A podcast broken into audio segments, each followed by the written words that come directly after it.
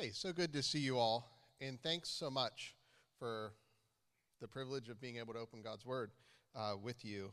I'm grateful for Jason reaching out to me and got to know him a little bit um, in March. We had a Acts 29 Northeast prayer gathering um, over at the Hep- Hephzibah House, I can never say it, over on the Upper West Side, and got to know him a little bit, was so encouraged by his love for the city, his love for you as his church, and just his heart for prayer, and was really motivated by that.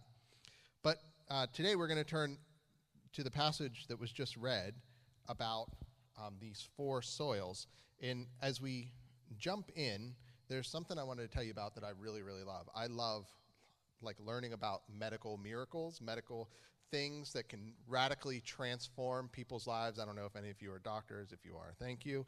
Um, but I think it's amazing. And so, like, one of the things that happens every year up in our region of the country is, as you would have heard of, the Boston Marathon. And that's a really big deal. And I was always blown away by people shortly after the Boston bombing who may have lost limbs, now have prosthetics that they can now run. It's amazing. You'll see people hiking up in my area in the White Mountains who have prosthetic limbs, and it's like they can go from not walking to, to climbing mountains uh, better than I can.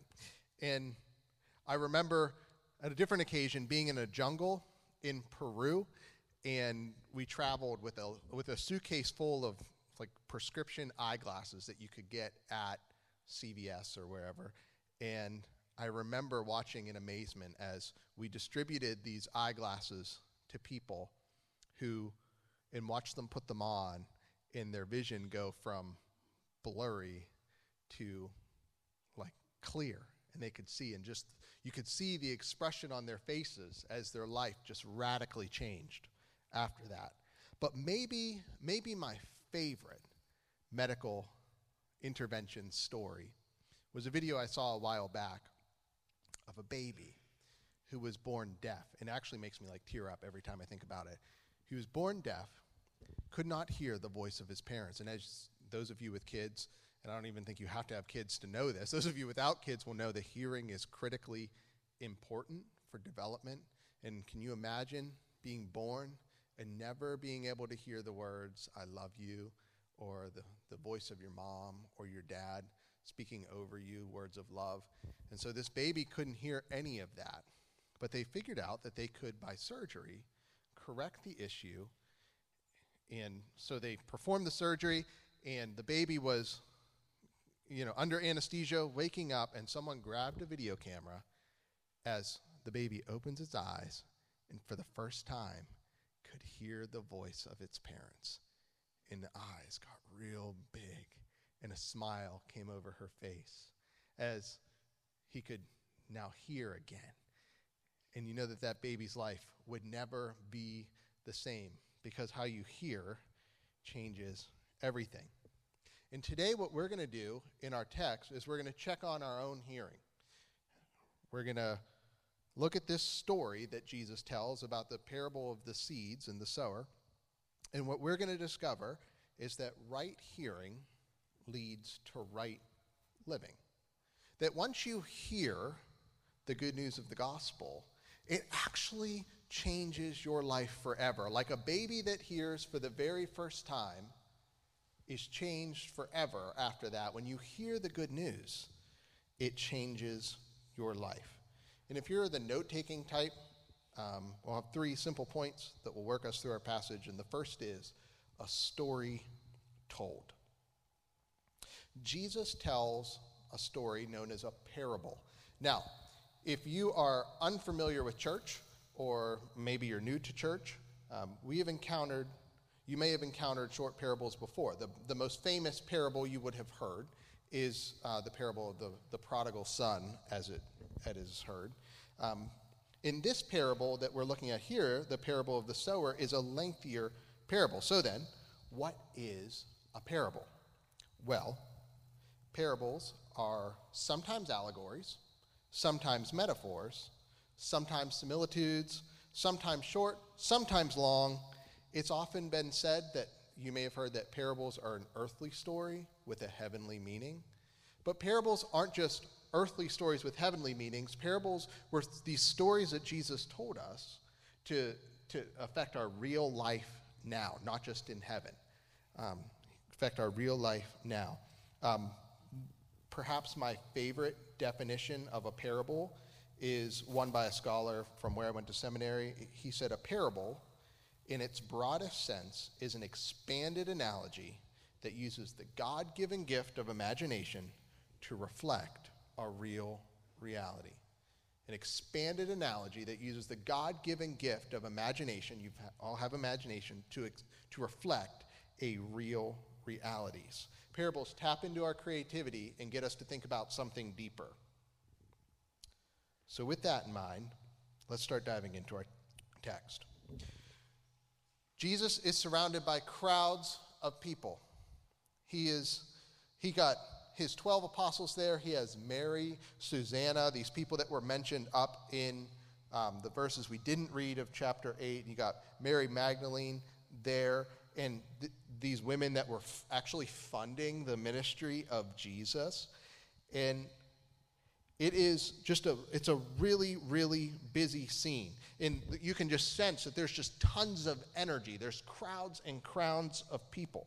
If you've ever been into like a concert where you, where you step in and just it's electric. We were in times square yesterday and like there's just so many people and there's so much energy and it's a little bit overwhelming as well. But there's there's all of these people there and we see that if we look back up in verse 1, that Jesus was there telling the good news of the kingdom of God. Now, in the book of Luke, Luke has a thesis statement that Jesus came to seek and to save the lost. That's what Jesus came to do. And back in Luke 4, we learned that, that Jesus came to preach the good news to the poor, to preach recovery of sight to the blind, to let them know that God's favor is here. So Jesus is announcing all of that good news to these people. And that's when, with these crowds of people about, he begins to tell a story. And the story is about a sower or farmer in the seed throwing, or in the field throwing seeds, just casting about. And this is an agrarian culture, right? So there a lot of people would have planted things, whether it was olive trees or so forth. Um, and so just connect this in your mind. Jesus is talking to people about this event, and he starts saying, Hey, the kingdom of heaven, what it's like, it's about it's like a farmer who just kind of throws seed everywhere. And then Jesus makes some really simple observations. Some fell, in places where it would never grow. Some fell in places that was trampled. Some fell among rocky ground. Some fell among thorns. And others fell in good soil. Now, in New Hampshire, where I live, you know, a lot of people have yards. Some people have like massive yards. And every year in the springtime, they'll, uh, many people will load up the, uh, the spreader, you know, this big thing that they walk behind, and they put the seeds in the spreader and they walk behind it, and the spreader just circles the seeds and it throws them everywhere. And like inevitably, some seed lands on the sidewalks or the walkways of your house, and that seed's just never going to grow. Some will fall in, in maybe you know rockier ground. That seed will never grow either. And some will eventually sprout into beautiful blades of grass. Well, Jesus says that his kingdom is like this that his kingdom kind of goes out, and some sprouts in to good grass, to good seeds. And then Jesus says at the end of this, if you have your Bible open, let anyone who has ears to hear listen. And if you're in the crowd, then, and maybe you're feeling the same way now, you might be wondering what this actually means. Jesus says, Kingdom of heaven's like seed. Okay, now what am I supposed to do with that, Jesus? And it's the question the disciples have, actually. And that gets us to our next point a story explained. A story explained. And this is in verses 9 to 15. The disciples flat out ask Jesus, what does this parable mean? And it's here we get into the why of parables. And we see through the response that parables are for two things therefore revealing and therefore concealing. Therefore revealing and therefore concealing. Verse 10, Jesus says, The secrets of the kingdom of God have been given for you to know. But to the rest it is in parables, so that looking they may not see, and hearing they may not understand. Get that? Revealing and concealing. Well, why? What does that mean? Well, it's actually much simpler than it sounds. It sounds like Jesus just opened up a like a philosophical can of worms, and it doesn't make much sense. But what, what Jesus is saying is that for disciples, for followers of Jesus, what parables do is they they crack the door open and they let a little light in. Because if you're if you believe in Jesus and if you believe in what he claims to be, if you believe in who he claims to be and what he says he's out to do, then when he speaks in parables, what it does is it actually shines a little light into what it means to follow him. Right? In, I, I wake up really, really early and the hotel blinds were closed, but I could see, like at five this morning, um, some light cracking in around the windows because I was looking for it. And so that's how parables are. If you believe in Jesus, if you're looking at him, you can see light coming through that shed light on what it means to follow him. But for those who have not bought into Jesus, parables just seem to be a confusing story. Because if you're not bought in, they only seem to muddy the waters. So that's what Jesus means when he says, Seeing, they may not see, and hearing, they may not hear. You hear the story, but you don't actually get what it means because you don't believe in Jesus. But for disciples, they shed a light on what it means to follow him. It's like a Disney movie. You know how you might watch a Disney movie when you're a kid and it's like really, really fun, and then you watch that same Disney movie as an adult and you realize they snuck a bunch of adult humor into the, like Toy Story is filled with it. it well, that's what Jesus does with parables. It's like if you have ears to listen, you're, you're hearing something else besides the story at hand. So, Jesus begins to go in. So, what is that light then? As we sit here this morning, what is the light that Jesus wants us to get from this parable and apply to our lives? And he begins to explain to the disciples what this means. And I think as we step into this parable, we'll see the relevance not only for them in that day, but for us now. Because here's the question Here's the question Why do some people get the message of Jesus and other people don't? Why do some people follow Jesus and others reject him? Or others follow him for a little bit and stop? Why is that? And that would be the question for the disciples at this time, too. Because here's Jesus.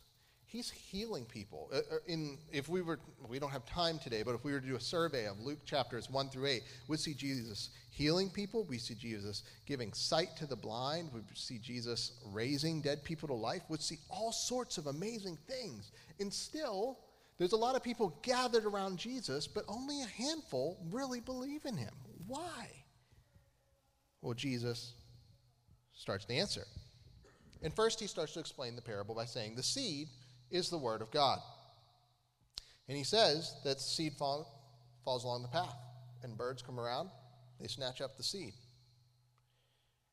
And sometimes the message of the gospel, the message of the good news about Jesus, just kind of goes out. And the devil, yes, Christians believe in the devil. It's weird, but we do. Um, the devil just comes and snatches it up. And we've seen this, right? We may have seen this in our own lives. People, we tell the good news of the gospel to someone who might share about how Jesus has changed our lives, and they never really believe in that. They never believe in Jesus. Well, why is that? Well, um, Paul would say in 1 Corinthians, in their case, the God of this age has blinded the minds of unbelievers to keep them from seeing the light of the gospel of the glory of Christ, who is the image of God.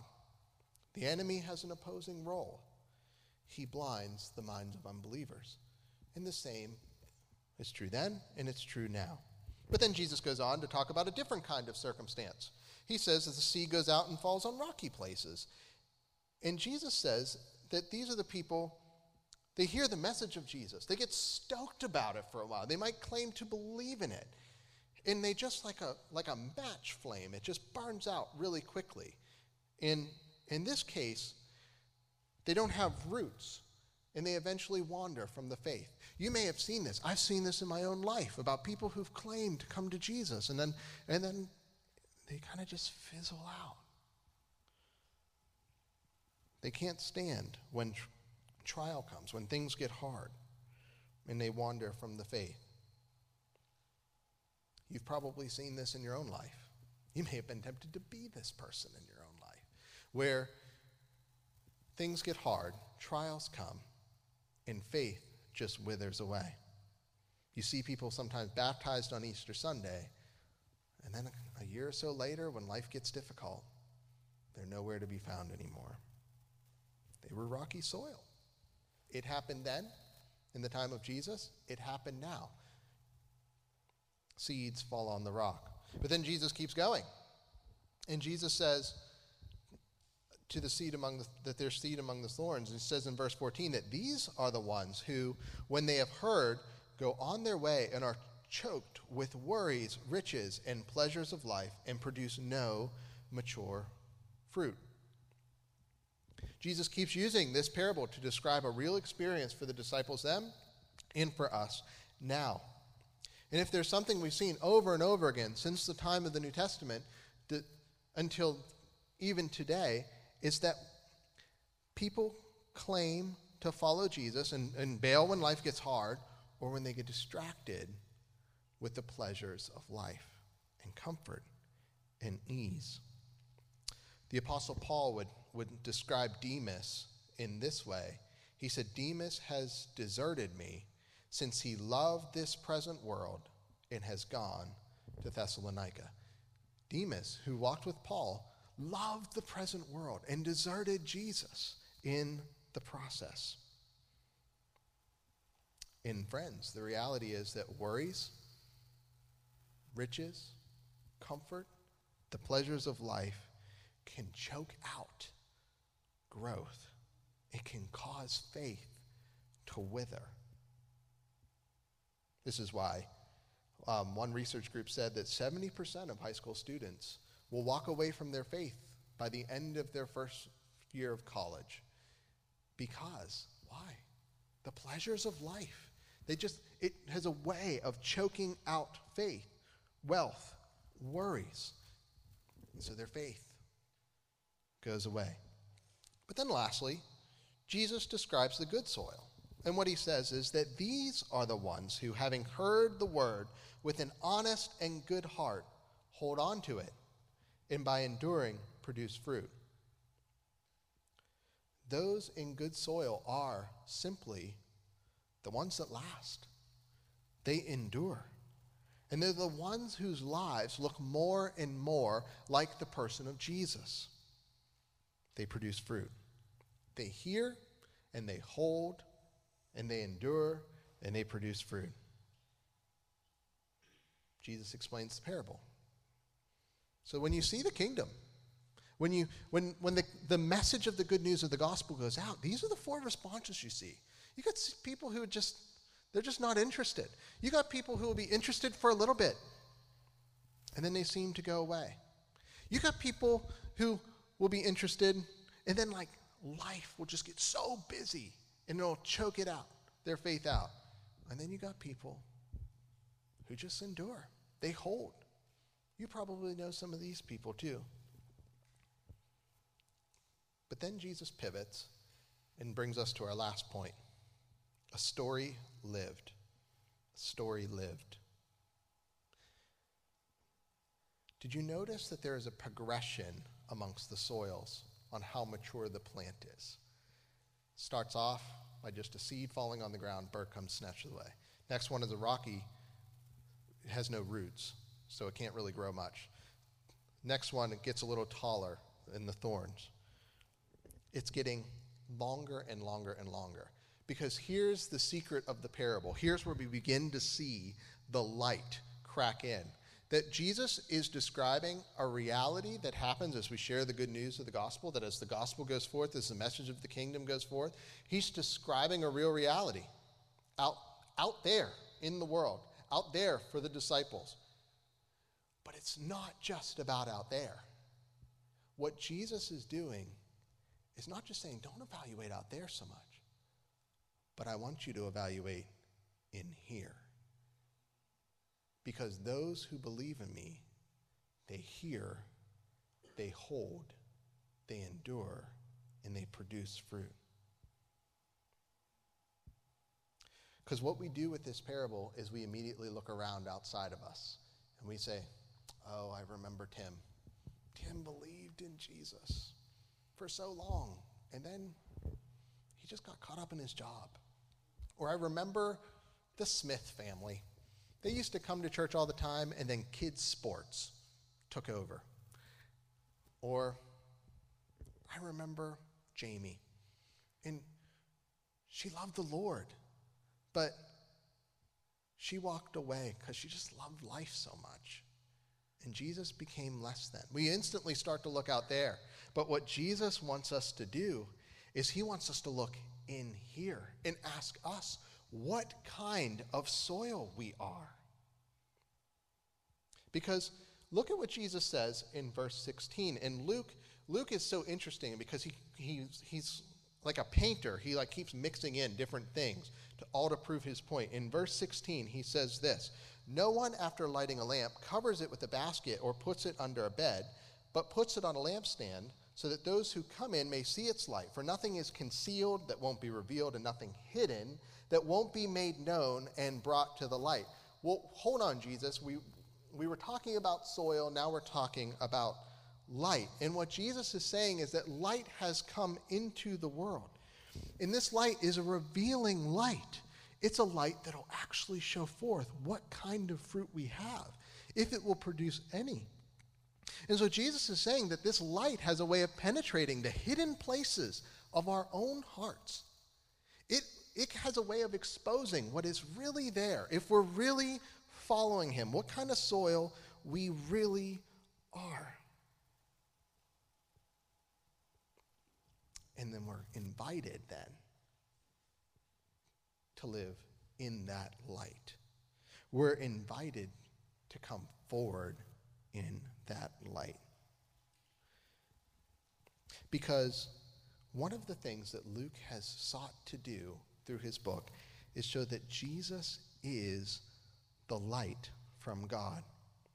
Luke 1 says that the Messiah, that Jesus is coming, is like the rising sun that illuminates the darkness and that shows forth the way to God. That when Jesus comes, he's like the light that doesn't just expose our hearts, but actually shines a light in the dark places to show us the way to God Himself. His light is a revealing light, but it's a light that doesn't just reveal to shame, but a light that reveals to draw us in. Because that's who Jesus is. When his light comes, he doesn't just shine a place on the, on the dark parts of your heart. And here's the thing you know your heart a little bit. We can't ever know our hearts fully, but you know your heart a little bit, and you know that not everything is there is good, right? Or is it just me? Um, you know that not everything in there is good. You know that there are places in your heart that you struggle with sin. You know that there, there are temptations that you have that you deal with. You know, that, you know that you're tempted by the pleasures of this world or you're tempted to leave Jesus by the trials of life. And Jesus is saying that his light has come and he wants to go to those dark places and shine his light there. And you can let his light come, or you can try to hide. But his light is a revealing light. So he tells the story, it seems disconnected, and then he says, Therefore, take care how you listen. For whoever has, more will be given to him. Whoever does not have, even what he thinks he has, will be taken away from him. What does all this means? Mean? Well, for those willing to hear what Jesus is saying in the parable, they'll be given more insight because they're listening.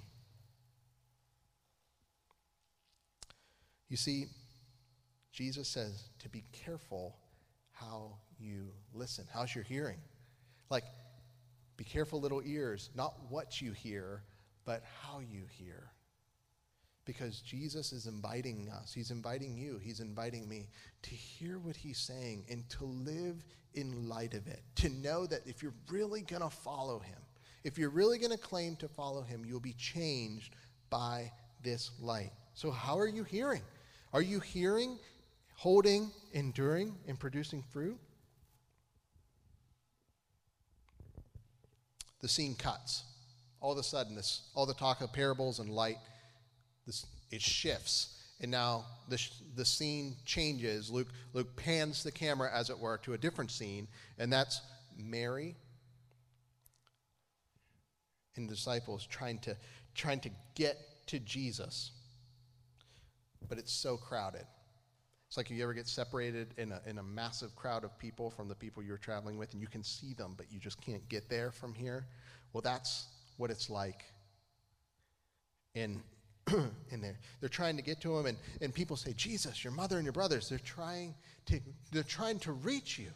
But the crowds, there's too many people. And then Jesus says this, and this closes our passage for today. He says, My mother and my brothers are those who hear and do the word of God. My mother and my brothers are those who hear and do the word of God. And with that last sentence, then, Jesus pulls this whole passage together, right? He just pulls all of the sowing, all of the light, and now this passage about family is all about hearing and doing the Word of God. Because what, how we're supposed to respond to the text is to literally be good soil, to evaluate our hearts and ask, what am I in danger of becoming right now? And if you're a new Christian, I can tell you the danger is that the roots of your heart have only begun to grow into Jesus. You're at risk that you might be the person that when life gets hard, you fall away to be honest about that and to, to, to keep following Jesus, to keep putting yourself before the light of Christ and to let his light shine in your heart. He's encouraging to hear and to hold and to endure. Keep going to community group.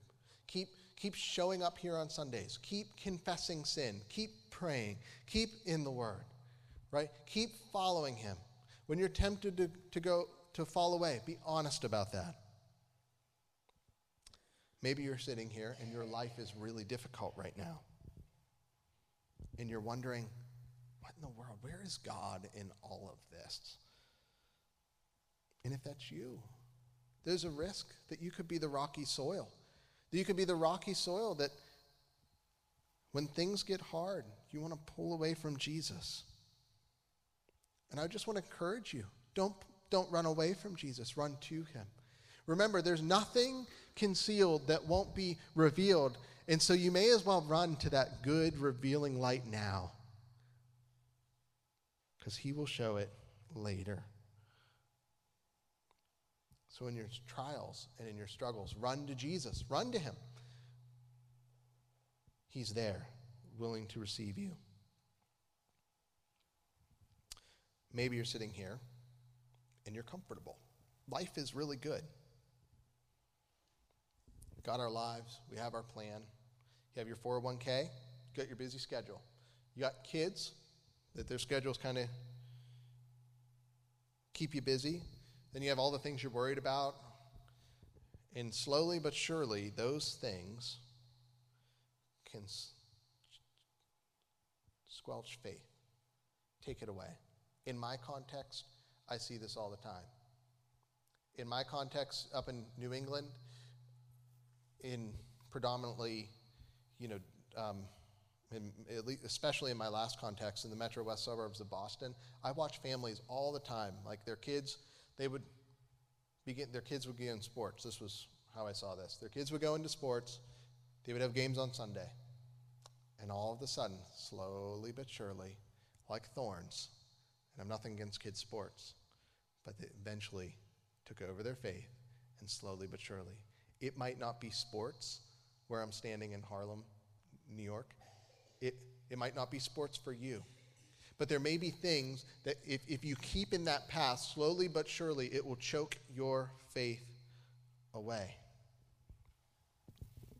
If you're trying to find ultimate joy in money, in career, in fame, in success, in sex, in power, whatever it might be, those things can choke out your faith over time.